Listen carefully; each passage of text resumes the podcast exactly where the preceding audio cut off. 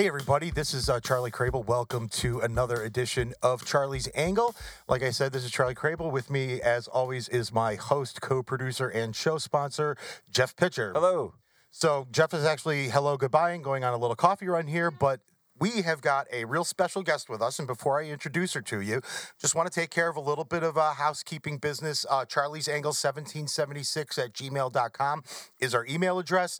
And we would just love to hear from you. If you got questions, comments, concerns, feedback, criticisms, whatever, you know, we'd love to just hear from you. And uh, if there you know, things that you want us to talk about, you know, we'd be glad to do that. So again, that's Charlie's Angle 1776 at gmail.com. You can also uh, make sure that you like our Facebook page. It's just at Charlie's Angle 1776 on Facebook. Yes. Yes, that's it. That's the right one. Um, so you like our page? We post links every week to our show. Um, we have announcements, updates, stuff like that. Uh, you can also contact us and message us through there. So, anyways, uh, like I said earlier, today we have a very special guest on our show, uh, Abby Ballard, who is a um, local businesswoman. She also runs a uh, ministry in Gloversville called Lifesavers. That's here in uh, upstate New York, where the uh, it helps you know a lot of like young mothers and other women in in Gloversville, and um, you know she's she's taken a real real active role um, as of late in what's happening in state state government um, because of her positions she often sees a lot of the impact of these things that come on you, you, know straight away and actually sees like the direct impact. And so she's actually has decided to get in more involved and has you know launched a campaign to raise awareness for you know about like the things that our governor is doing in the state andrew cuomo. So anyways i am going to um, kick it off to Abby right here and uh, just tell us a little bit about some of these new ventures that you've been doing to help raise awareness about what's happening in Albany. Certainly, and thank you for the opportunity to be here with you today. I have been an area resident my whole life. I've spent all four plus decades here in upstate New York, and I love this state and the people of it tremendously. I have stood in horror in really recent months watching the state of affairs in our state government. And I'm at a point where, like many other people, especially in my age bracket, I think we probably spend a lot of time looking at real estate in other states that are a little more conducive to operating small businesses, to raising families, to life uh, being able to be lived in a way that, that makes sense to us and that really promotes the greater good. And I am at a point where I don't see anyone really strongly advocating for the people of this state. I've become extremely uncomfortable in my own skin because my conscience won't allow me to just sit by any longer and kind of take a passive role in shaking my head. Wow, what a shame that we're seeing such horrible legislation come into being uh, at the hands of Andrew Cuomo. I think that there's a lot of misinformation and lack of information in the public arena as to what has happened in the past nine months. Now, 2020 will go down in history as being an unprecedented year on so many levels. For so many of us, we have seen shutdowns in areas of life and in uh, you know societal structures that would no one could have ever believed it would have happened, but mm-hmm. it did. And that being said, and that kind of just being compartmentalized for a second, sure. I want to I want to bring attention to what I think are some of the most outrageous attacks on the safety of our citizens, on the safety of our children and women especially, uh, because of legislation that Andrew Cuomo has ushered in. So that's really my reason for taking a more active role. I can't look at my children and have any kind of dignity as a parent knowing I'm just watching these changes changes happen and I'm not getting involved. So that's what has prompted me to take a little bit more of a public step forward and say, this needs to stop because I, I know that behind me, I truly believe are millions of New Yorkers who feel the same way. They just don't know truly where to begin pushing back against these really rogue, reckless, and evil policies. Well, and I mean, it, it, it seems to me that like we could look to our state representatives for that, but unfortunately, now I understand how Albany politics works. We're represented by people who are in the minority party in our area here. Well, not you so much. You've got a Democrat assemblyman Correct. And, and Angelo Santabarbara. Correct. But you know, we have a Republican. We share a Republican senator. We have, uh, you know, a Republican assemblyman in our district up here. So I know that sometimes it, they they almost get a little defeatist. Like even if you contact them and they say, you, you know, they give you some sort of canned answer. It's like they don't really want to fight against it, and it, it it's mind-boggling to me. Um, but what I wanted to start because one of the things that you know I started seeing, you know, from you initially. I mean, we've known each other for a few years now, Certainly. and everything like that. Is I wanted to talk about first about the bail reform thing because that seemed to be one of the things that set you mm-hmm. o- o- over the edge. And and I want to preface this by saying this: the reason why I mentioned you know your ministry in Gloversville with Lifesavers Ministry is that a lot of the things that happened. I want to give you just sort of like a setup scene of like what Gloversville is. I mean, it's it's a it's a nice town. You know, there are some nice parts of it, but it if you ever wanted to get a really reflection about what's happened to upstate New York, visit this city. I mean, it's it's not that big. It's only about fifteen thousand people, I believe, give or take, but it's very impoverished. There's a lot of, you know, drug addiction and and and you know property crime and things like that. So you actually see some of these issues right in the forefront in your work through lifesavers can so talk to us a little bit about like some of the impact of some of this bail reform stuff that you Certainly. you know, the capacity in which I serve at the not for profit charitable organization that I serve as director of currently are challenges that are not unique to Fulton County or Gloversville. What we're seeing is really the complete erosion and decay of communities as we know it, largely because of the addiction epidemic, largely because of generational poverty, largely because largely because of programs that are government run that are well intended but unfortunately need to be completely restructured because they're currently enslaving people not empowering people. And there's patterns that are seen you know ad nauseum over and over year after year with the clients that we see come through our doors who we try to help in every way that we can whether it be by making sure they can diaper their children have the formula that they need um, teach them life skills. We really try to empower our communities. And in in in that effort i've certainly had a vantage point that perhaps other New Yorkers don't have. You know, we all have a life experience that's unique to us. We all have a, a lens that we look at life through that's very much based on our experience, our truths. Uh, so I would welcome the opportunity to talk a little bit about how my involvement there has lit an even stronger fire in, in my belly as Sure. to how I, I just cannot sit back and watch what's going on because I watch people being victimized already by programs that are in place that are really dysfunctional. And uh, in learning about the bail reform, I truly did have a very powerful moment. I was I was watching the details of the bail reform. This was prior to January 1st, 2020. Mm-hmm. This was when it was about to go into effect and I uh, I just stood there and I, I the tears honestly they just welled up in my eyes because what I saw on this screen was a list of 200 crimes that our governor Andrew Cuomo wants to treat with the soft touch of a appearance ticket. And these are crimes that the, the women that we serve, most of them who are living really, in many ways, dysfunctional lives, a lot of them have had addiction issues, have had a series of just horrible events in their life play out. A lot of them have been victimized by the very people that are listed on this bail reform as being people that should not be remanded in custody, but should be turned right back out on the street to re victimize over and over again.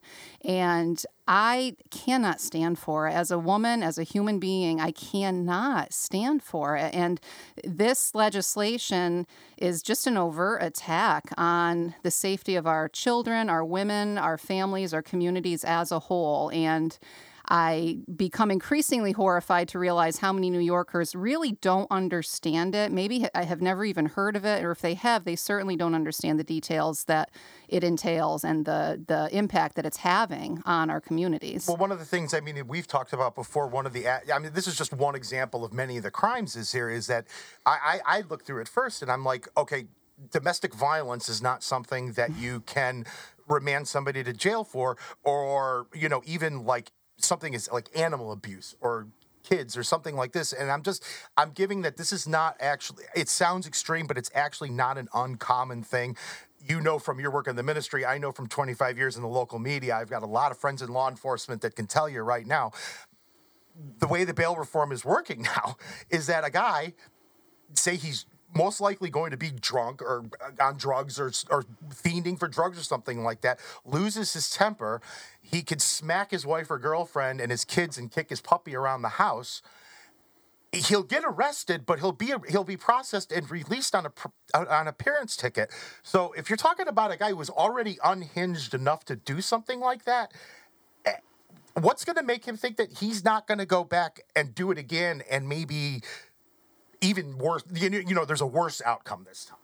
So, I mean, I Absolutely. and that that is one of the major major concerns of this especially from a, from a woman's rights perspective and from a victims advocacy perspective and there was actually a case in our state um, yesterday in fact in which the very thing that you just described played out a woman barely got away with her life from a domestic violence situation she was being choked the, the perp tried to keep her from calling 911 she managed to call 911 the perp was brought into custody, was processed, was given an appearance ticket, and hours later, the same phone number called 911, same location, three in the morning. Police responded, and the guy had gone back to finish what he started. Fortunately, she made it out with her life, but exactly what you said mm-hmm. is exactly what law enforcement and victims advocacy groups told Governor Cuomo back in April of 2019 would happen if he were to sign this into effect. He signed it anyways against the wishes, against the, the judicial input of people who make law enforcement and victims advocacy their life work. And he did it in a completely callous, reckless, and careless manner. So the women who are voiceless now, who never made it out alive, the women who live in fear because they know if they turn the guy in, there's a very good chance he'll be released, he'll be enraged, and he'll come back and kill them.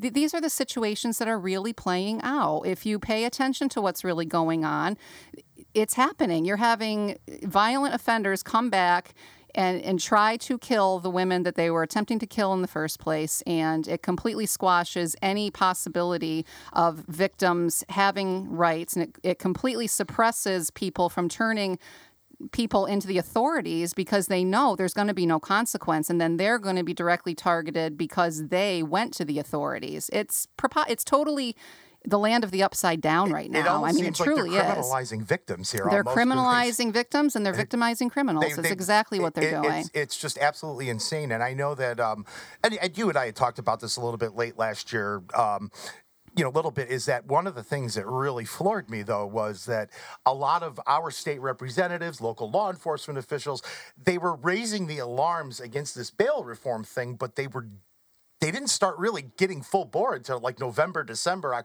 when it was almost too late. And I, I don't know. I mean, I guess it's just like an example to me. It's like you might want to, you know, people really need to watch some of the stuff that's going, you know, going on because I mean, even like in this latest case, and we'll get into that. The other concerns uh, during the COVID, you know, thing is that.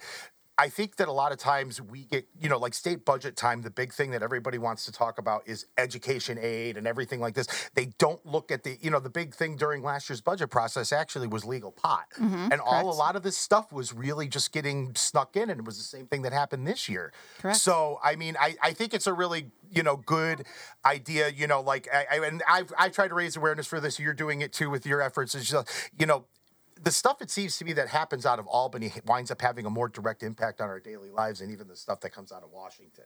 Oh, it just sounds like a, absolutely. Yeah. Yeah, absolutely. it's it's it. I mean, a lot of what comes. Out, Chiming in with just yes. no, yeah, yeah. You know, jump jump in. a But um, caffeinated yes, Yes, now that he's had his Yeah, coffee. his coffee, yes, caffeinated, yes. Here, but I mean, it, and it really doesn't. You've talked about this with the bail reform, and then you know, I we're gonna. It's sort of like morphed. Then this year, you're getting going. You know, like with your podcast and your your websites and blogs and stuff like this, and then all of a sudden, COVID happens, and uh, you know, for people like us who watch this kind of stuff and everything like this, it's almost been a gold mine of things to campaign up against. So th- you made an announcement, and we'll plug the first website here that you just launched, um, Cuomo Watch. Dot, no, Cancel Cuomo. Cancel, CancelCuomo.com. Um, we'll repeat this more um, because you We'll add raised- these in the show notes and things like that. Ah, yes. So cancelcuomo.com is just a new website that Abby has, um, you know, launched. She launched it just this last weekend, and it's about, you know, you know, targeting like why we need to go after, you, you know, and start holding the governor accountable for the things that he's doing. So let's talk about like, I mean, you had some staggering facts in your announcement video about like what the governor's done since he seized all this executive power and is basically a lone ruler in New York State. So talk about that a little bit. Yeah, there there's a very small percentage of New York population that even knows that Governor Cuomo granted himself basically unbridled power to change laws. There's about 300 laws that he changed when the budget was passed on April 1st. And again, most people are, are completely unaware. And I'll be honest with you, I have not dove into those 300 laws with the same, you know, veracity Sure. as this bail reform. Um, because if when I look at the bail reform, it's, it's like, what more do I need to know about this guy, really? We're talking about someone who takes crimes like creating child pornography, um, female genital mutilation, Yeah. um, basically kidnapping people, holding them against their will. I mean, I, I'm not, I hear myself say this, I hear the words come out of my mouth, and I'm like, I, I, I can't even believe this, but it's right in front of us. It's right there. We're talking about horrifically egregious crimes that our governor is completely completely giving a free pass to. Um, so to speak to the 300 plus laws that he changed back in April, I, w- I would welcome revisiting that because to be honest with you, I don't have uh, my head wrapped completely around all 300 of those as of yet. I know that there's crimes such as you know bribery of an official that he's given a free pass to Yep. with with those changes. Oh that shouldn't surprise anybody. Yeah, no. no, and, and another thing too is someone can run for office in an area and they don't have to be a resident of that area. So somebody can swoop in and basically take take ownership of a public official position, and it, it completely robs the people of their ability to vote for someone who has a heart for their issues. Um, but for anyone, anyone to be able to look at the bail reform and you know, Andrew Cuomo, you're a father. You're a father, for God's sake. I, why can't anyone see just how horrific an attack against women and children this is? And I believe people will see. I think that informing people is step one Sure. because this is just beyond comprehension. It's beyond comprehension what he's done. It is, and I mean, you know, and when we're talking about the concerns about the laws that he's been able to change, see, the thing is, is that he is now, and and I do blame the legislature quite a bit for this, Of course. having- because they ceded their authority to him. Of course. but he's really like now, and I mean, I'll give you the one example is that. He, one of the powers that he gave himself was to alter the state budget whenever he sees fit. Well, you have, well, first of all, the legislature is supposed to be controlling the purse strings, not the governor. It belongs to the that's their powers that they've ceded. But um he just and this was just recently, he just arbitrarily decided to reduce all aid to schools by 20%. Like this was after the budget was passed, months after it, and he's able to give himself I, schools are just getting i mean and full disclosure you know this i'm married to a teacher mm-hmm. okay? They're already facing a real uphill battle as some of these schools start try to reopen course. as- and and you know what it's there there a lot of the schools i can tell you right now they are working really really really hard. This governor has not really helped them along the way because he dragged them last school year by two week increments so schools never really knew if they were going to close for the rest of the year. But to do to cut that kind of aid just arbitrarily I, I, I, I, I just like I, I don't understand where he gets off doing this because he's actually now hurting children. He's hurting our ability to Hmm, imagine. educate these kids. I mean yes. it's just uh, like you said he's got kids he's got Right. no regard for them and anyone with a conscience, I, I'm not a huge fan of party politics, No. and to me, this is so fu- this is so not a party politic issue. This is a human decency, being human situation where anyone who is a human being cannot look at this and say that anything positive can come out of a bail reform that is this perverted. And what needs to happen in this state is a complete overhaul of our prison system. Yeah. We have a huge gap between mental health and addiction issues and incarceration, and the hard work to do that needs to be done. And what he did here was he just he just signed a complete mess into law, and it's it's a disaster, and it's playing out. If you look at the downstate community, these people are suffering, and they're trapped. They're trapped. They've got babies getting shot in playgrounds. They've got women getting raped in public. I I mean, really, pay attention to what's going on downstate. It is disgusting what's going on. And people are, are completely oblivious to the fact that people who should have been remanded in mm-hmm. custody because they commit a horrible crime are being let loose and they're committing crimes that are equally, if not worse, and it, it's got to stop. It, it really does, and I think that you could point to it because I mean everybody's looking at. I, I mean the numbers are right there. The massive oh, crime Oh, increases, especially in our cities and in New York City. But here's the thing: I noticed that the crime started going up. First of all, the the, the big COVID lockdown thing that Yes. they've done, I can tell you right now, has also didn't make these at-risk homes any less risky because now you've taken away abuser's job so now he's in the house more day and I, i'm saying he is a man because we do know that the vast majority of these are, are men that it happens to so now you take away his job that's not going to improve his mood any bit. And I can tell you, knowing some people who work, you know, for the sheriff's office and stuff like mm-hmm. that, they could tell you anecdotally, they're getting more of those calls in and stuff like that. That's it because people are on edge. But then if you look at the crime rate in New York that's been just astronomically increasing over the last few months, it coincides with the like these murderers and rapists and child molesters.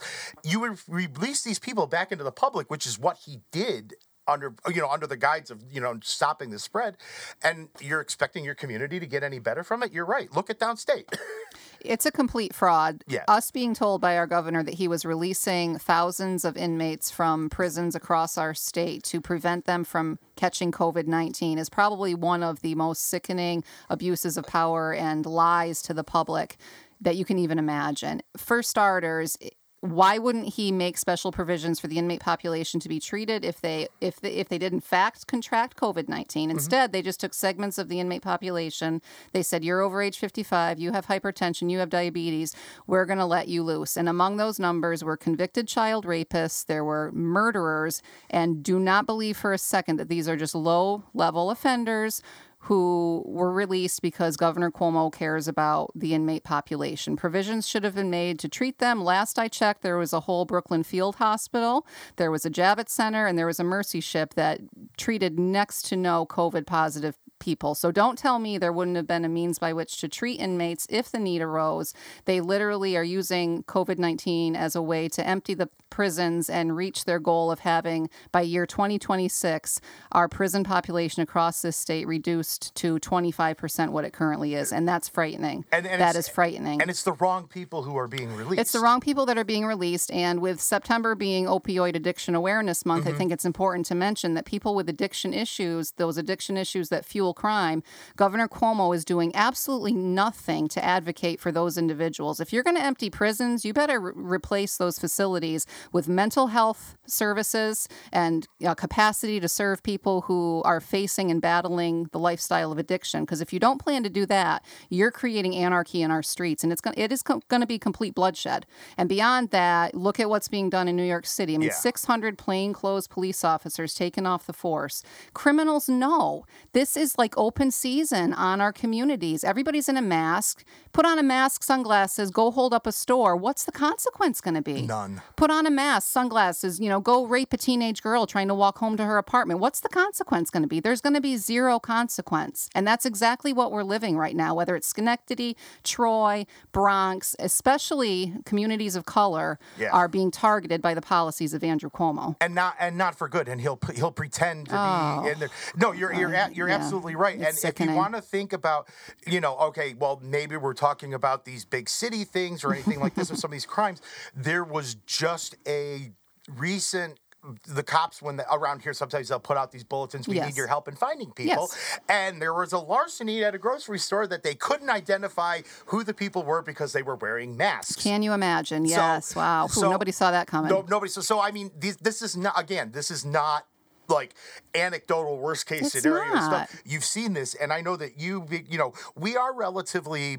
You know, in our corner of New York State, I mean, we're relatively fortunate that the crime rate is not that high. You know, I mean, you for you the moment, yes, For correct. the moment, it's it's not. But I could tell you, 25 years in the business, I'm sure that you could tell me, seeing it even through your work in Gloversville here, that any really uber violent crime that I, I I've ever seen that's addressed, or even as as extreme as a homicide, or just you know any type of thing, drugs or some alcoholism or some sort of other underlying mental health issue was always the cause of it. And if you looked at like when they commit the the people get to that serious point, how many times they'd been in and out of jail for sort of the same things. It's like nobody stopped and thought maybe jail's not right for this guy. Maybe he's Correct. You know, I mean, and so Correct. But it's allowing again, like you said, it's allowing criminals to go out and commit their crimes again without getting them help. Correct. And, and let me just pause there for a second and let's pretend for a minute that the bail reform was was put together with some very, very, very altruistic motivations in mind. And I do think somewhere along the way, someone saw the need for bail reform, and I would agree wholeheartedly there is a huge need for bail reform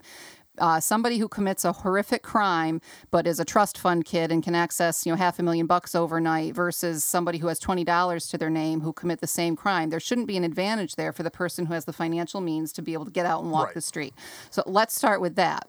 But beyond that, when we look at like what you just said, where generally speaking, horribly violent crimes have some contributing factors, they're just about always present. There's generally an addiction issue, there's generally a mental health issue. Usually there's a component there that contributes to the crime happening.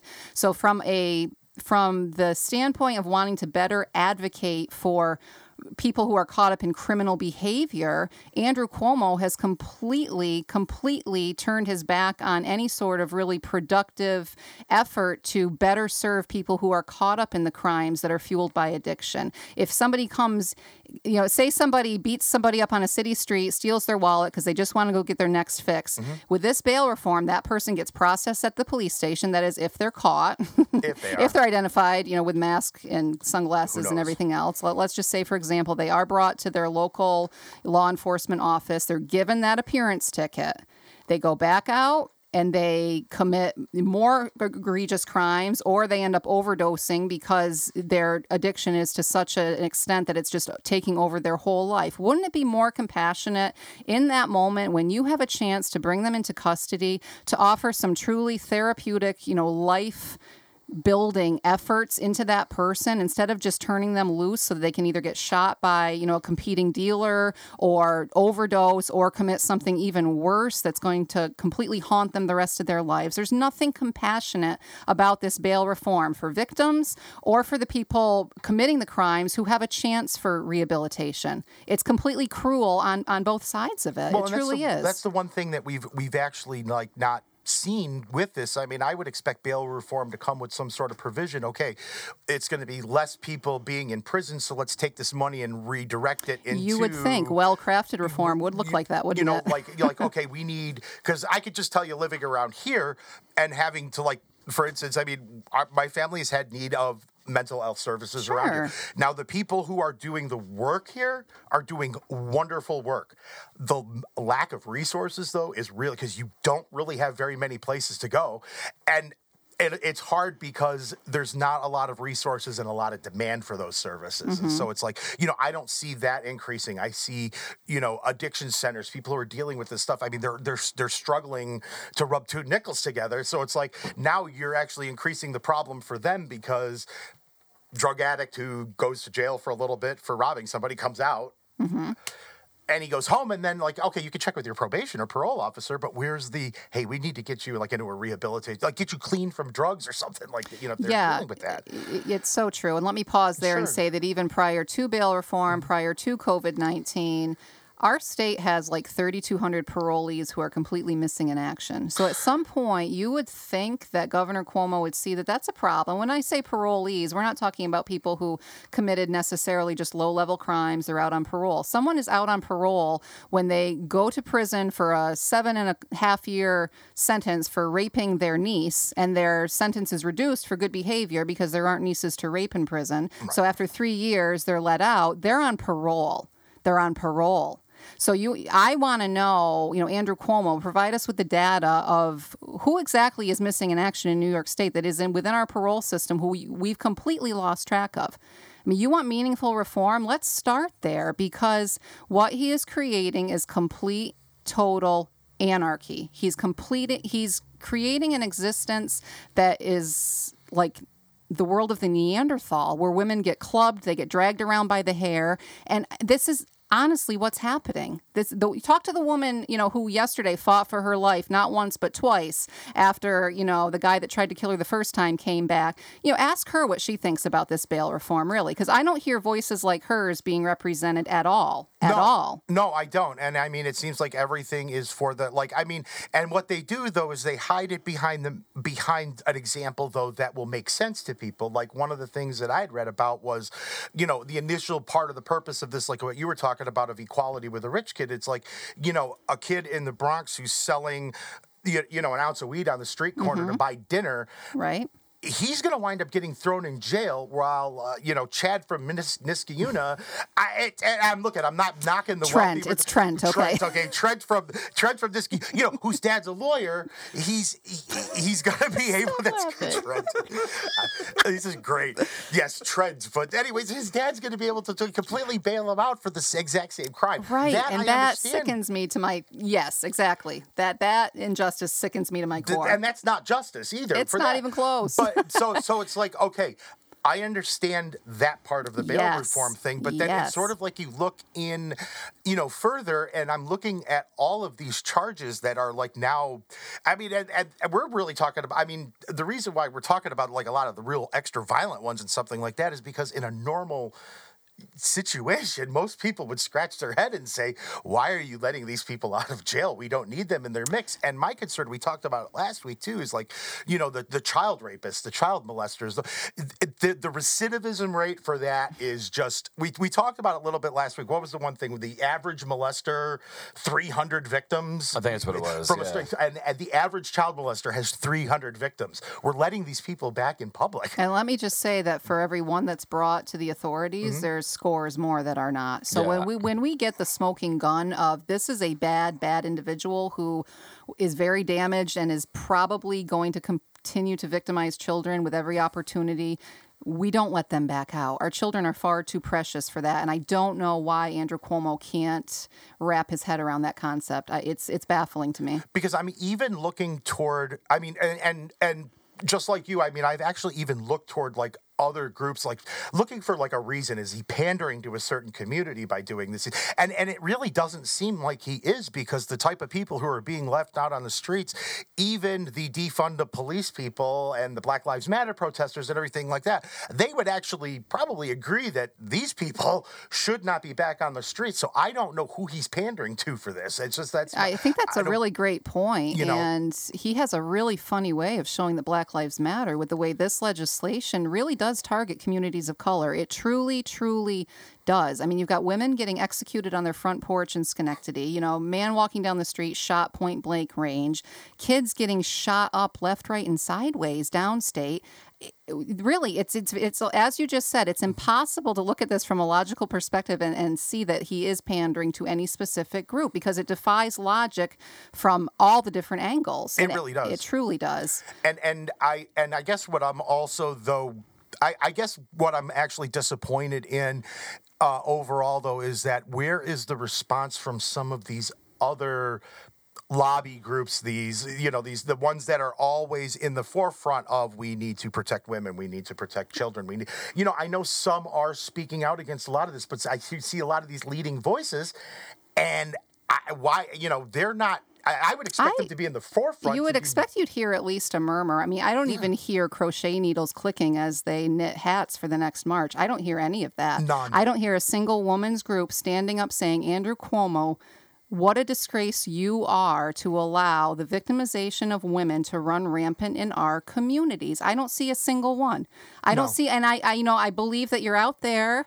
You know, hello, if you are, please reach out. But I don't, and you know what? Maybe their message is being suppressed like so many are. But I truly, you would expect there would be widespread outrage by every single group that has ever claimed to care about women's rights, victims' advocacy, the safety of our children. You would expect that. And we're seeing now just the skimming of the surface of this worldwide sex trade, the sex trafficking of children. Yeah. You know, the dark web of of child pornography. And that's one thing that just completely destroys me is to read this bail reform and see that he chose to put on it the people that make child pornography, that purvey it, that download it are going to get a free pass by way of an appearance ticket that they may or may not show up for.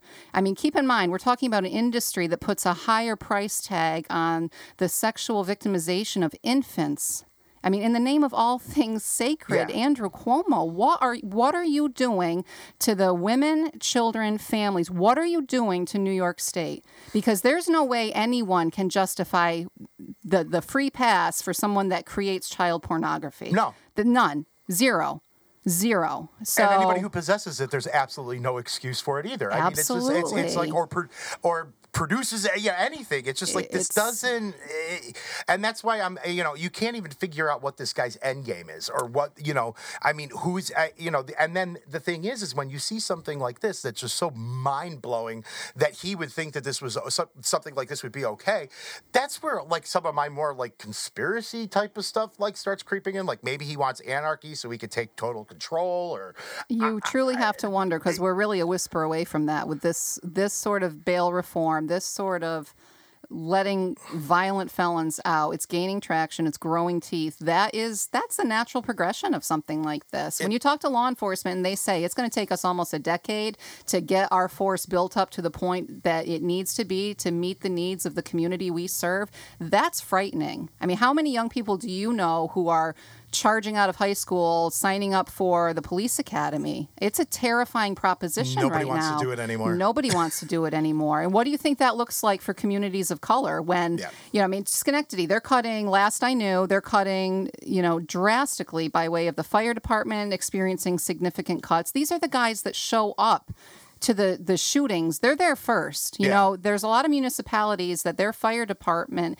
is basically the paramedics. They they show up before anybody else does. What do you think this looks like for our more vulnerable communities when this really runs full cycle? It's horrifying it is horrifying. And talk about suppressing victims. I mean, people are not going to come forward. And this is what was laughable. Anytime there were metrics thrown at us as to how successful bail reform was done in other states, you know, my first my first point was show me another state like New York that has a, a city the size of New York City within it. Let's Yeah, start there for has that. starters. Okay. Second of all, when you're saying there's reduced rates of crime, I think what you mean is fewer people are turning in criminals because they know, they know, they open their mouth, they're going to take a bullet to the head. Yep. So don't tell me this is working elsewhere because you're not keeping track of the metrics that matter to people like me and people like you who actually care about New York State. Well, we do, and I, you know, I mean, and and and I'm like you. I mean, there there have been a lot of times, especially this year, that I've like, why am I living here? You know, and and and here's the thing, Why we. am I here? We we moved. uh, My, my family and I had actually moved from New York State for a couple of years, and we lived in North Carolina. know you guys are the unicorns that came back. Yeah, we Like, came. We you're came like mystical back. creatures. And well, I've and been you- trying to figure that out. You know what? this And whole now time. I am too. Uh, why I came back? I, I'll tell. Well, you know what? And I'll t- I'll tell you why. Yeah, tell because us. I love the community I live in. I love this area. You know, I mean, and I lived and worked here. I got married here. My kids were all born here. We raised them here. And you know what? I don't want anybody to get this. You know, I mean, the, I love living where I live, which is why I care about it. I, you're heavily invested in the community here. You love where, living where you live. You just want it to be. I, I don't love where I what where I live, how it's become. That's what I really don't want. And I can appreciate the fact that it's like, okay, you know what? And and like I wanted to preface a lot of this experience is that you're not just a random citizen that just you know decided to stand up. I mean, I would love it if more people who are citizens did this, but you've got firsthand experience in seeing a lot of this stuff and the negative impact a lot of this stuff. And I mean, we're not even getting into like what these COVID shutdowns have done and everything like that. I mean, that's probably impacted the ministry quite a bit. oh yeah, that's a whole other episode But the- yeah, for it's, sure. it's but but There's a but lot at the same time, that. but that there's where the bail reform, and then they shut everything down, so there's fewer services. And I mean, my Mm. biggest thing that I'm afraid of with all of this, and I'm sure it's yours, I'm sure it's yours, Jeff, is that what happens when the woman doesn't get that second chance?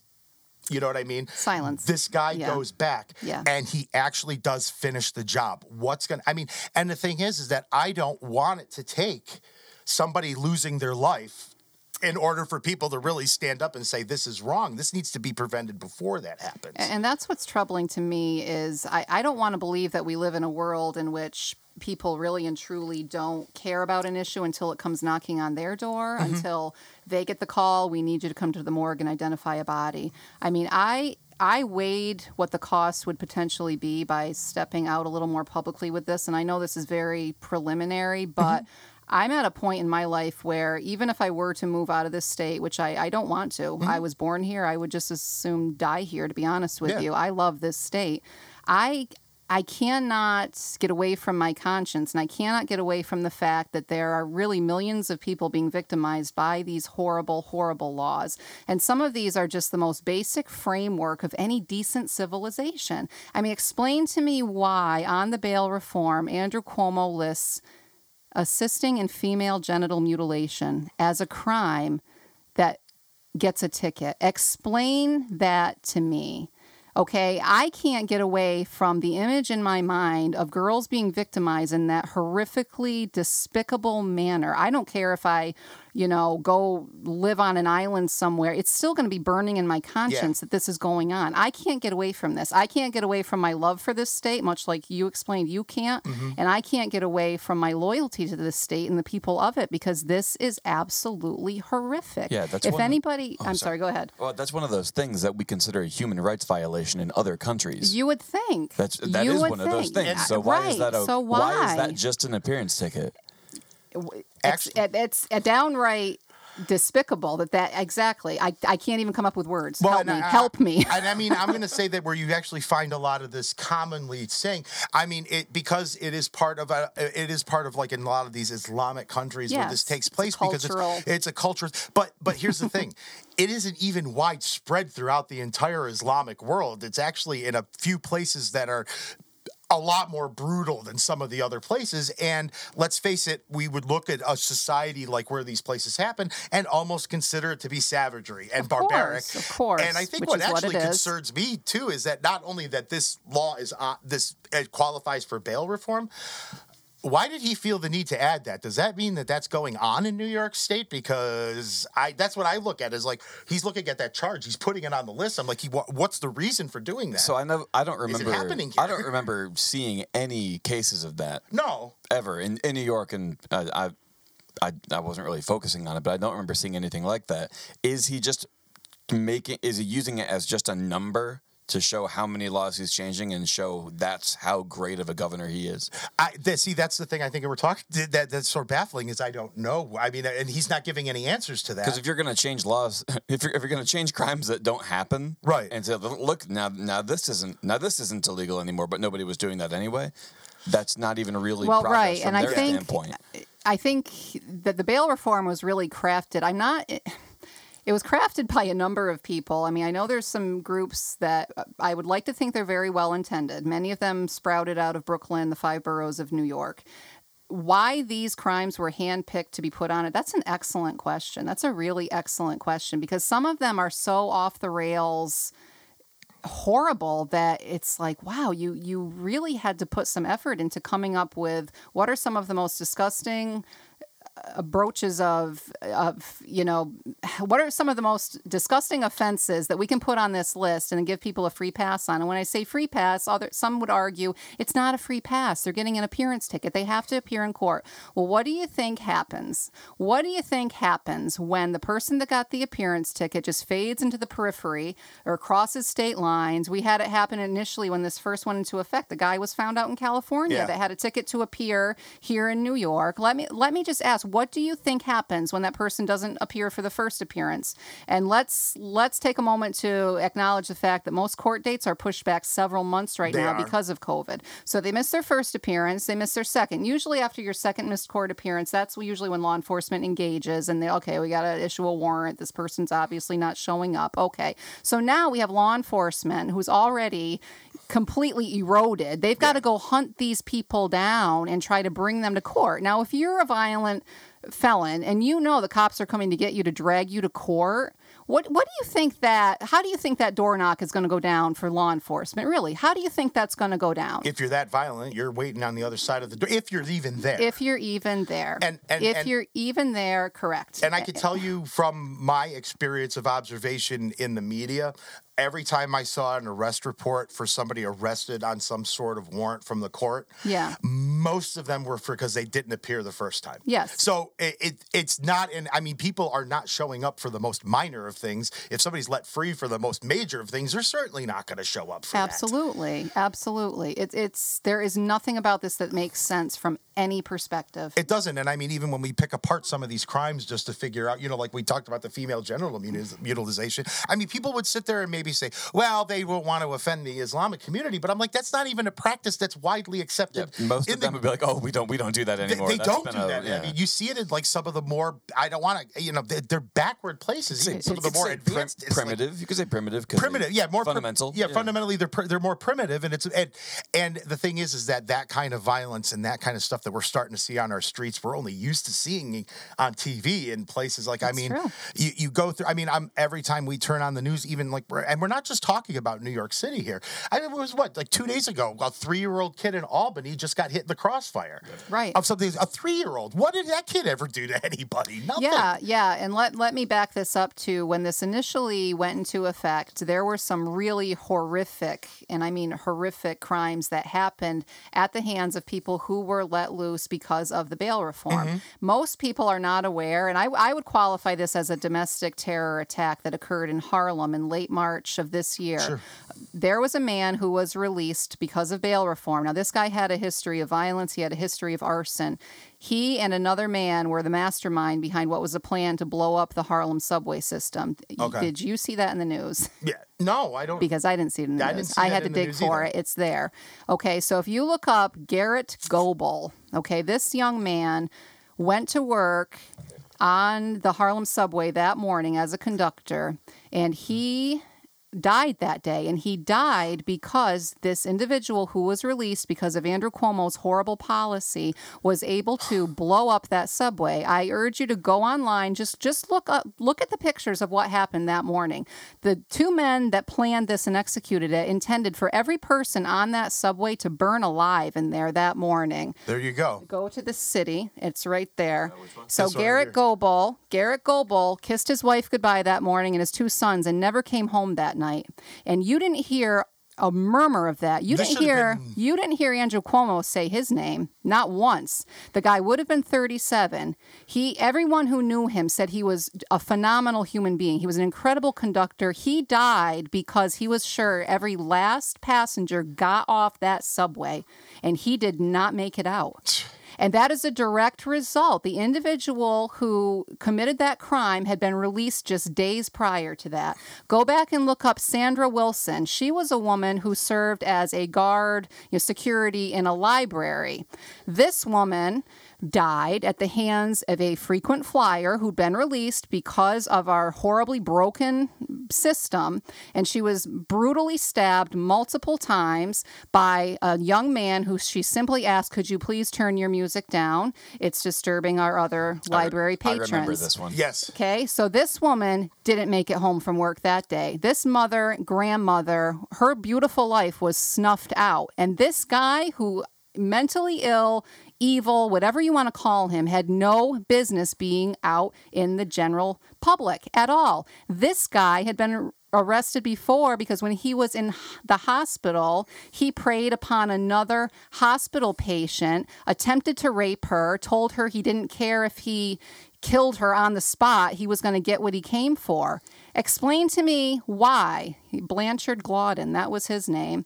Okay. And he, he got out and he killed this beautiful 53 year old Sandra Wilson. And here go, never multiple to be. communities in that town, Hispanic, Jewish, Haitian, are all. Yeah, this woman, this woman served these communities well every day, and uh, it's just disgusting to me that their names haven't even passed through, you know, the lips of Andrew Cuomo. Who, if nothing else, in recent months we've learned Andrew Cuomo can pull off a halfway decent press conference when he wants to. If nothing else, we've learned that we can expect an email from Andrew Cuomo in our inbox every morning. But how come when huge changes like this are happening, he does nothing to communicate with the people? He does nothing to ask, you know, what do you think, Charlie? You know, you're a father and a grandfather. What do you think about, you know, an, an act that I, I'm thinking about signing that will take people who victimize children and grandchildren and put them back out? What are your thoughts? You know, law enforcement. You've got law enforcement who said ad nauseum, Cuomo, this is what's going to happen. You're going to tie our hands. We're going to be completely unable to bring these people into custody.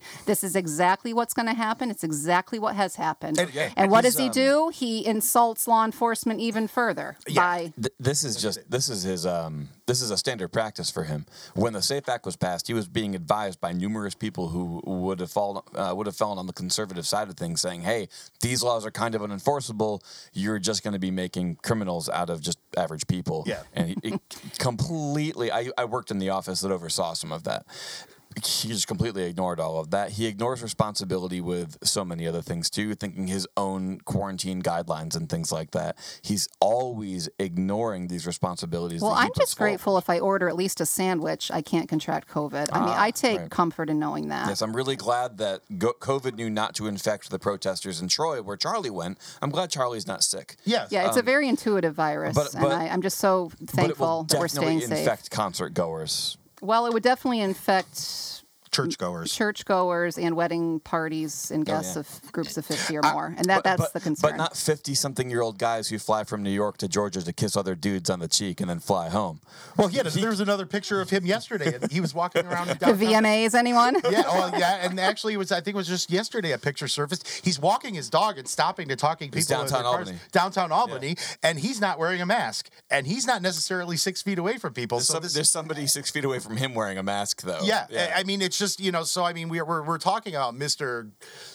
Do the as I the say, not logic as left the process a long time ago. it, it, it really does. And you know what? I'm gonna and I really do want to talk about some of the actual stuff that people can go to get involved to help get involved because I do want to talk about Yes. you know a lot of that stuff that we're getting into. But like I mean, we have been uh, you know really on this guy. You know, there's not all of us in our own. Private professional lives, all three of us who are sitting in here actually were directly impacted by the decisions that this guy made during this whole COVID thing. It's not you know, it's not a pity party we're looking for. It's just Right. it's just the reality of what happened. So we saw like some of those things, and we're seeing the decisions that he's making on the bail reform. And it's just what really disappoints me the most is where are our state lawmakers? They've got no problem pa- releasing press releases when it's already too late to do things about it, just so that they can earn a few bonus points with their constituents. But where are you? I don't care if you're Republican. There's got to be some Democrats out there that have got to be saying, looking at this, and I mean. I, I think the Democrats are afraid of him mm-hmm. in the state. Well, sure. I think the Republicans have just decided, well, we're not. They they've really just kind of thrown up their hands and said, we can't do anything about this guy. But where are you? Where are you? We put you guys in office to stop child sex predators from preying on our communities again, domestic abusers doing this again. So, I mean, I, I, I, I what's your thoughts on it? Because I mean, I've given my plenty of thoughts on our lawmakers here. I mean, do, how much responsibility do you think that the legislature actually bears in you know a lot of this stuff that he's doing? I think an enormous amount of responsibility. I think that the second that you allow this to happen, you're complicit. So, as far as I'm concerned, we need to clean house in Albany from top to bottom. I'm tired of, of our lives being impacted by people who do not have our best interest in mind. You know, Andrew Cuomo was born into political privilege. He's known nothing but it. And I don't think that he has a clue what the life of us commoners looks like. And I am, am appalled, to be honest with you. I know there's been a couple that have stood up and, and given some pushback to him with regard to this, the bail reform, and with regard to the nursing homicides, in which he, in my opinion, intentionally infected high capacity nursing homes with COVID 19. Um, that's another day. But there are some that have pushed back, but some of them I think are just coasting. They get paid no matter what. They know that he can make their life a living hell if they push back, and they just coast. I mean, you got Carl Heastie for crying out loud. There was a drug dealing ring operating out of his office. Did we hear about that on the major news mm, outlets? No. And Carl Heastie wanted to pass a, a bill that if anybody couldn't make it to Albany to vote, their vote was an automatic yes. So this is what we're dealing with. We're dealing with just pervasively dysfunctional government. And I, I love this state. I believe the people of this state have so much power within them. So many of them are staying because they love the state, but we're losing them by the day. We're Yeah. losing scores of families by the day that are just like, I can't take it anymore because they don't see an end in sight. And I don't blame them for feeling that way, but I would say, you know, please, you know, in the, in the words of the great, you know, William Wallace of Braveheart, unite the clans. Unite the clans, yeah. And I do think that there are a Please lot of don't run. and it really, and I think you know, and actually, the thing that I found was really laughable is that, like, he goes on and he's like. You know, he he says his economic policies. He directly says he's going to be targeting the wealthy people. The wealthy people said, "Okay, we're not going to be living here."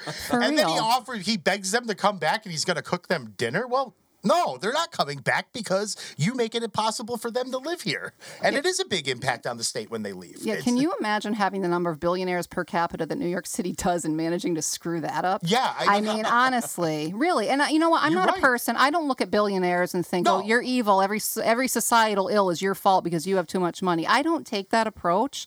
I think that a lot of wealthy, uber wealthy people in our state are just as fed up with these policies. And if they could see a social program that they thought was really working, they might be willing to actually fund it themselves. Yeah. I mean, honestly, have we ever taken that approach and said, hey, this is something that's working really well. We're going to expand it. Would you want to take part of it? We can put your name on it. We don't care. Take the pressure off the taxpayers. Let the ultra wealthy take some ownership of taking our state back. Has anybody thought that? No, no. But Andrew Cuomo, when he realizes he's he's losing the people that are keeping New York City financially solvent, that then then oh guys, don't you're leaving so soon. Yeah, we're leaving so soon. Have Yeah. you looked at Midtown Manhattan? Have you looked at it? Have you looked at the crime surging? Have you looked at the people, you know, relieving their bowels on the sidewalk? Are you seeing what we're seeing, Andrew Cuomo? Because I don't think he is. I don't really think he is either because and and the thing is is that I think that the damage is and this is where you know what a lot of upstaters don't think is that it's actually the the qual the condition of New York City is actually important to upstaters because a lot of the revenue that comes into the state comes into New York. If we if we didn't have look, I completely understand the frustrations upstaters have toward New York City, but I also get that it, you lose that, and upstate New York is really going to be in trouble because a lot of that revenue that comes in. But uh, uh, that's why I think we're talking about like you know we want the whole state to be well, and we want the whole state to be you know sound, and we want the whole state to be safe in ways that we're in ways that we're supposed to be protected. Not wearing a mask when we're going on to Zoom meetings, but like keeping a child rapist from going back out on the street here.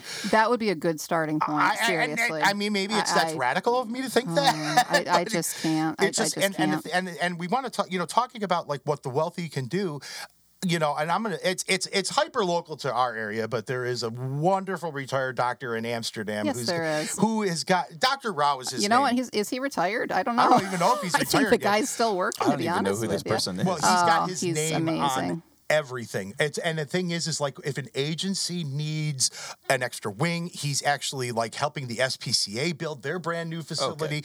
Uh i think a lot the new urgent care center that we have is there's a lot of things in the community that has his name on it. So this whole notion that ultra wealthy people and i mean he's probably i don't know how wealthy he is. I mean for for our area he is but i mean but you know the idea that the ultra wealthy want to just hoard all their money and they don't want to do with anything is absolutely false and I just- agree. I agree. just look in our little corner of the world and see how many buildings and signs have got this guy's name on it he and you know what some people you know like oh this guy's going to own it well so what he's actually given up the money to keep museums afloat and to keep our healthcare system working Yeah, there's no and shame in so that. there's Good for no shame in that good for him and uh, you know and, and and that's why i'm like you know the- like you're saying i mean if you make it more friendly to pe- for people like that to live here the wealthy people will be charitable with their money they I, are I think there is potential for that to be that concept to be transformational, really, because I don't know how much more you can expect from the average taxpayer in New York State. I don't know how much more you can expect from families that are paying the equivalent of two mortgages every month because one's the tax payment and one's the actual mortgage. Yeah. I mean, I don't know how much more you can squeeze out of people that are are barely making it as it is and are now trying to navigate this reality of ch- arranging childcare on days that they're working. I mean, it's really, I wish that somebody who really is a commoner, so to speak, could mm-hmm. find their way into government because there's a perspective to be had there that I think people just lose along the way. I don't think Cuomo ever had it to start with. I don't think he did either. But I think that if someone does have that perspective, I think somewhere along the way they, they lose it and they do get disillusioned. And it's it's frightening to think that somebody would just lay down and play dead if they had the opportunity to push back against just this bail reform alone. I mean, and if this reveals the heart of our governor in any way, shape, or form, imagine what else he's doing behind the scenes that we, we haven't even caught a glimmer of as of yet. It's terrifying to think that someone who could sign something like this is in charge of issues that will impact you, me, and, and my our children for generations to come potentially. That's terrifying. That absolutely is is is terrifying. And you know, and the thing is is that it just it when you talk about his heart, that if he's willing eh, to make our streets like this what else is he actually how far is he willing to go? Because uh, this guy's actually shown he he doesn't have any you know he likes to act like every single covid death is a tragedy. And i want to say to the family that was affected by that that is he you know we care about human lives and he's going you know i mean even you know remember he actually stopped his daily briefings and then he decided to resume them. Nobody called him out on that by the way. But you know now he's going on and on about you know because it's politicking right now. But like for a guy that claims that he wants that one COVID death is one too many, why is he actually then setting people free? That why, I, why wasn't one Garrett Goebel death one too many? Yeah, Really? I, that, that's what Why I. Why wasn't one Sandra Wilson one too many? You know, I I, I don't Please think. Please explain it to me. I, that's and I really, really, really don't understand it, and it really is baffling to me.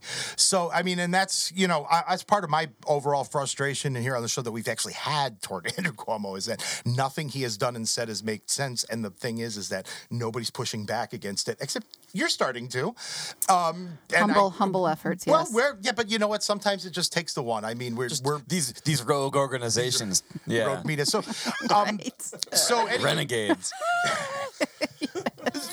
so we mentioned um, your the website cancelcuomo.com why don't you tell us tell we did post a link on our facebook page for anybody interested ahead of time so you can see what we're talking about. And it'll be in the show notes as well. Yeah yes and it will be in the show notes. So go ahead and just you know talk a little bit about launching the website what it's intended to do how people can get involved that kind of thing. We're gonna give some plugs here for this sure. Stuff. the intention of the website was just to create one one medium by which people who are watching things and seeing them for what they are can get involved get united. I, my biggest my biggest heartache in all of this is knowing there's people that think this is just as horrific as you and I do, and they feel powerless. Whether mm-hmm. they're they're you know clear across the state in Buffalo, or whether they're downstate, whether they're up on the Canadian border, there are people everywhere who are seeing this and they're horrified and they feel powerless. They truly feel powerless. They've allowed fear and doubt to co- totally cloud their ability to step forward. And in all fairness, we don't know how to to step forward. We don't know how to push back when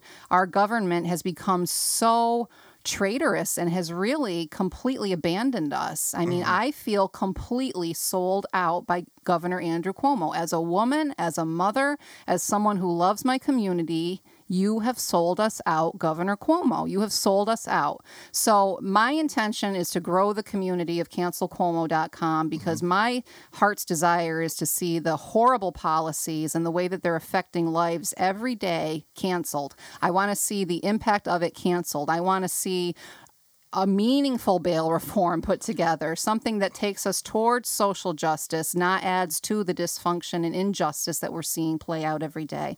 So this was a very humble. I, I trust me when mm-hmm. I say I don't know what I'm doing from a, a standpoint of website design. I, I trust me, I have no idea. All I know is I can't sit by and not do something any longer. I can't look at my kids and know the kind of treachery they are in with this sort of lawlessness. And the thing is, for me, it's not even just a New York State issue. Mm-hmm. I think about what, what about the criminals? Because we, we see this in the communities that we serve, the very marginalized, low income communities, mm-hmm. we see this very alarming trend in which pedophiles treat New York like their summer home. They work their way up here from the South because they know they can prey on kids, they can prey on women that want a boyfriend, they can have access unrestrained to children. I've mm-hmm. seen it happen time and time again. It's disgusting, it's a reality Wintertime rolls around, head south. Summertime, living is easy, head down south. And there's this cycle that happens. What if we could catch a perp here? What if we could catch him and end his ability to harm another child again? What if we could do that? How many times have we missed out on that opportunity and now there's kids down south or any anywhere else, I don't care where else, being harmed by this person? We have to come to a point where we realize every child in in, in this world is every bit as precious as my child, your child. We need to start taking ownership of the fact that as humans, we need to look out for each other. We Yes. belong to each other. And this completely allows for crime against children to run rampant. And I, I'm sickened by it.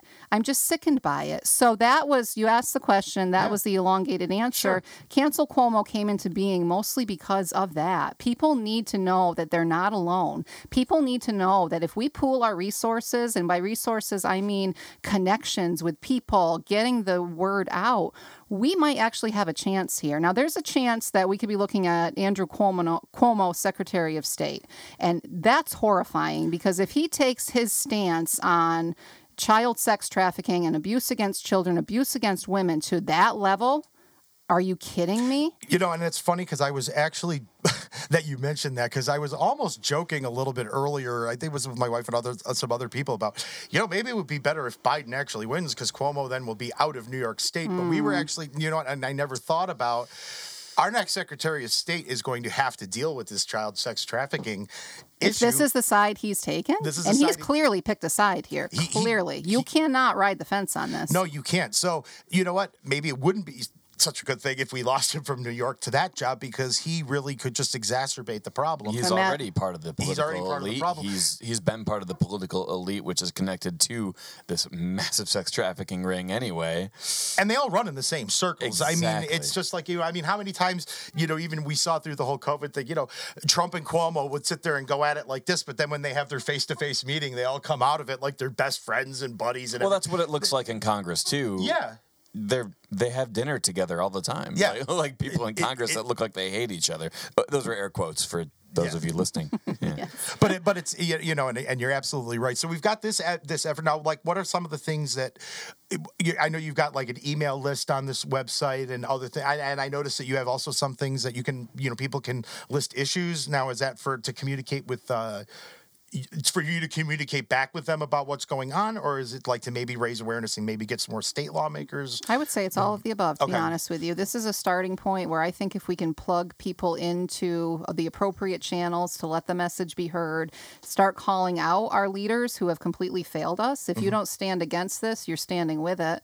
If you don't stand with us, you stand against us. It's clear. Mm-hmm. There there's no there's no gray area here. So I want this to be a starting point for everything you mentioned, a mm-hmm. means by which I can communicate to people, you know, concerns that are on my heart. I eh, will never pretend to understand everything about all the issues. What I do understand is what we've talked about today, and it's mm-hmm. right in front of each of every one of us, and we can't get away from it. We can't get away from the fact that these laws are in place. I would love opportunity to be able to better network with law enforcement. You know, these are the guys that show up when when there is a child rape situation. The, the stuff that these people see in law enforcement, and then they go home to their families and they try to shut their brain off. They try to sleep with with the visions of what they've seen in their heads, and then they have a governor who says, "Oh yeah, great job catching that child rapist. Great job catching, you know, the guy that held the woman against her will for Yeah. 3 days, but you got to let them loose. They'll come back for their court date. Don't don't sweat it. It's fine. They'll come back. But if they don't, we'll just send you out. We'll give you a bulletproof vest. We'll hope you don't get hit by a headshot and you can just bring them back so they can appear in court." And that's exactly what Governor Cuomo Cuomo's saying to law enforcement. And that's exactly what's what he's. It's exactly what's been happening. and, and look at on our show here, and I mean, I've we've we've not we've made it clear, you know, our standpoint that there are things in our law enforcement judicial system that justice system that really needs to be fixed Of course. you know there are things that have been that that have actually allowed for bad police officers and bad policing to run rampant and unchecked. But the thing is, is that the answer is to not make it even harder for the good. You know, here's the thing: mm-hmm. I'm not I'm not a defund, get rid of the police department kind of guy. I want the system to change. I think it is built inherently unfair and that you it it's built it makes it very hard to root out the corruption but this is just actually making it worse because now you're taking the good cops who actually now have to try to pick up the slack for the bad cops already for their job who by the way these departments are now being targeted by their mayors who are slashing you know making i mean they're taking away the resources to make it safer and now you're actually you know increasing the amount of criminals to law enforcement I, you know, we're not in favor of anarchy and no law enforcement. I understand the jobs the cops have to do. I can't. Im- Speak for yourself, Charlie. Well, just, yeah, we're going for that. But hey, it's just you know. But I mean, it's it's one of those things that I, and I want to make clear is that I don't want the good cops to be handicapped at all. We need some. We need the people to to keep us safe in our communities from the real dangers. These are real dangers.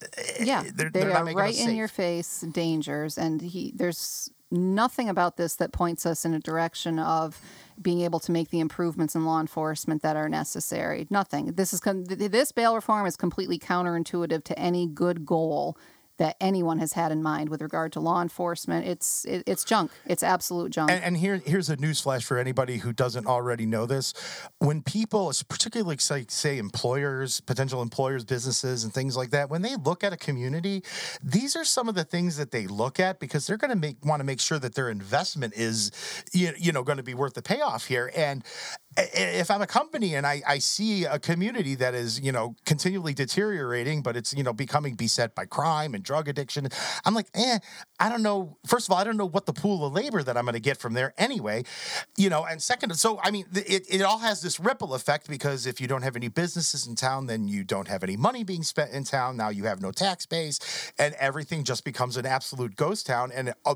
who all that's left are the people who, who can't afford to make it on their own, own and they need the help and there's nobody there to help them. It's cruel. It's absolutely the cruelest thing ever to think that this the natural trajectory of this is going to bring us to exactly what you just described. It, it's absolutely cruel. It's terrible. You know, and we've already got issues here that are already tough enough to overcome. I mean, of course. we, you know, and and and the thing, reason why I say that looking at Gloversville, you actually get a really good snapshot of what a lot of upstate New York is coming to. Because here's the thing it, there's a lot of issues with a city like Gloversville or Little Falls, Utica, Amsterdam, you know, just take your pick, name them, you know, and I mean, they all have these, you know, similar issues, but you also have a core group of people in the community who really care about it and they want to help it, but it's uh, almost like they keep rolling that rock up the hill and, and it just keeps rolling back down on them. And I think what you see is some of the efforts to improve the community, they wind up becoming less over time because people are like, it's just making it too hard to keep rolling that rock up the hill when they keep adding weight to it. And I mean, and that's, I yeah, think that's absolutely. what happens. You see a lot of, and that's why you see a community you know that at one time i'm sure that gloversville was a really awesome place to be and there are some neighborhoods in it that are still fantastic it's not you know, I'm not bagging on the town, but there is an overall feeling of despair when in, in the environment when you walk through there, and you know, people aren't living, people are existing. And I, I, you know, when I worked at the newspaper there, their offices are right in the four corners in the middle of town. I'd be there on a Friday night, and I would see it all night long. Mm-hmm. And it's just, you know, you look at it and you're just like, that's no way for a community to be. And uh, this guy is just absolutely, you know, Cuomo, this governor, he's he's he's taking bad situations and he's making them worse because a I don't think he knows what the real situation is like in the ground in every place outside of Queens and Manhattan. And I don't even think he cares. I, re- I really don't. He knows that he'll get reelected as long as New York City and Buffalo go with him. And that's you know, I mean, Republicans can win. I'm not entirely sure that reelection for him in 2022 is going to be a guarantee. We'll see what the condition of the state is by then, but you know, this is a good time to actually start it because he might also be our Secretary of State, state by, by then. then we're this isn't a horror podcast. I'm sorry, no, but yeah, but I mean, it's like you look at November and you're just like, oh my word, what's going to come out of this thing? Well, really, if he would take his policies yeah. to a place where it affects the global community, that's terrifying. It that's really, absolutely terrifying. It really is. I mean, you think Benghazi was a major drop of the ball by a Secretary of State. I'm not going to call it corruption or anything like that, but I actually really showed how incompetent that she was and uh, ill-equipped. I, I really don't think that this guy is even equipped. And if he's going to be coming in on the side of pedophiles and child sex traffickers, coming into this very serious issue that's like nobody wants to pay attention to, yeah, I, I got some real problems with that. I mean, per- frankly, I think he'd get eaten alive on the world Yeah, stage. and do we really want a Secretary of State with nipple rings? Ah, yeah. you know, the nipple rings was the one thing about him that I actually liked. Well, yeah, there you go. the one thing. Like, there's a little like, bit wow, that's a little a edgy. little bit Good for punk, him. little bit of punk in there. Yeah, in just a establishment. bit. Yeah. That's the only thing. Sorry, little- that's a it. little That's all I got. complexity to the character. Yes. Yeah. What do we like about Andrew Cuomo? His nipple rings there. So, um, the other thing is, is what I wanted to mention. You've also got yourself, uh, you know, a podcast, another website called Downstate Abbey. Correct. Uh, So just- good, by the way. Great, great title. Yeah. love it. Yeah. So, so, so just talk to talk to us a little bit about that, where people can find it, and um, you know, I'd like to get some listenership in there. And Certainly. Yeah. If you go to Facebook, I am there as Downstate Abbey. There are links to the podcast, and in complete disclosure, I am a complete amateur. So I do have a podcast. I'm currently learning how to launch it into the sites that are accessible to people Okay. so that they can find it, can listen on a regular basis.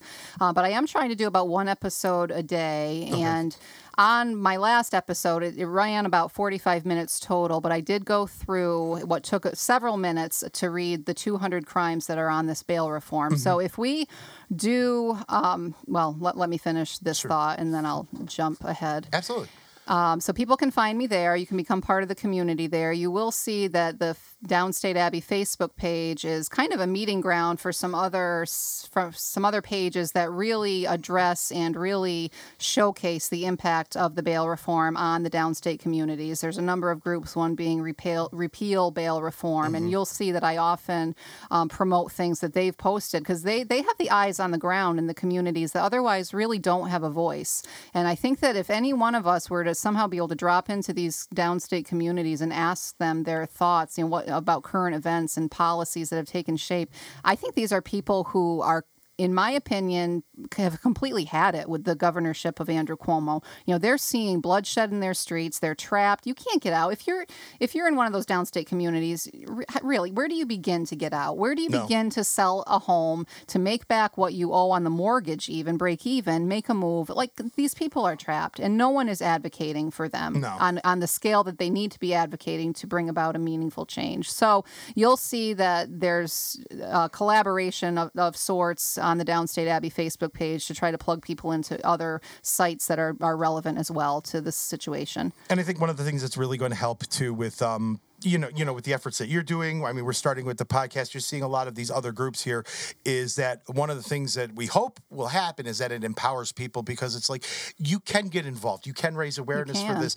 I, I, I like you think that people are not more outraged by these kind of things because they're actually not aware of it because you know what honestly uh, you know when bail reform was being sold i remember well okay this is really not going to be that big of a deal because i don't want to see you know a 16 year old kid locked up for something in brooklyn that a kid in you know niskayuna like we talked about trent Of course. you know you know is going to have to get bailed out for those kind of equality reforms i'm completely in favor of And and Absolutely. nobody was- but then it's like when you look at the fine print and most people don't look at the fine print. And, like we said, this reform does nothing to address what you what you just mentioned. Yeah. The injustices that do happen, it does nothing to address that. It, it really doesn't. So, anyways, so, the website again is uh, cancelcuomo.com. Yeah, we'll put a lot of the stuff in the, in the show notes so that you'll be able to get the access to it. Um, I would encourage everybody to log on there. Uh, you know, just get involved, educate yourself on this bail reform thing. Um, you know, because it's it's really serious, and you know, with everything, and I think you'll see this progression if you really look at Cuomo's tenure as governor, he's just been seizing more and more and more power. And really, the more and more power that he seizes, the worse and worse the condition of the oh, state Oh, people gets. are deteriorating. the it- quality of life is deteriorating by the minute It, in it, this state. it really is. And we love New York and we don't want to see that. Where other people might be like, you know, because I've heard that, well, just get out of New York. And I'm like, I don't want to leave. I mean, I want to stay here. I like it here. I mean, it's not, you know, I like that I could drive, you know, a half hour south and be in civilization. I like I could drive a half hour north and be nowhere. I mean, I love that. You can't, a lot of states you can't get that, you know, and we do here. So we just want to really, really encourage, you know, a lot of you guys to check this stuff out, get yourself educated on this stuff. Um, you know, get involved. You know, give Abby's podcast a listen. You know, check out the website and her Facebook page at Downstate Abbey. We'll, you know, check out a lot. Of, I'm part of the repeal bail reform in New York too, and I see, the, you know, I'm part of a lot of these like you know anti Cuomo groups on social media and stuff like that. And that one is a, is way more legit than some of the other one. I mean, most of the other stuff is just the regular complaints, but like that stuff I see, you know, actual you know examples of how bad this is getting so and, and if you guys all saw that out there how real bad it was getting i think a lot of you would be shocked too so anyways um abby thank you so much for Thank you. It was a coming on this has been an absolute blast um Probably somewhere down the road, we'll just check in with you and I'll see how the efforts are going. We'll continue to help, you know, cross promote a lot of this stuff here. Um, you know, I I got into this podcast, you know, and Jeff and I got into this because it's also like my way of, okay, I'm not in the news business anymore, but I could still sort of be involved in informing people of stuff. That's just how I am. So, anyways, Abby, thank you so much for sitting in with us. And for Jeff Pitcher, I am Charlie Crable. Everybody have a good one. Later.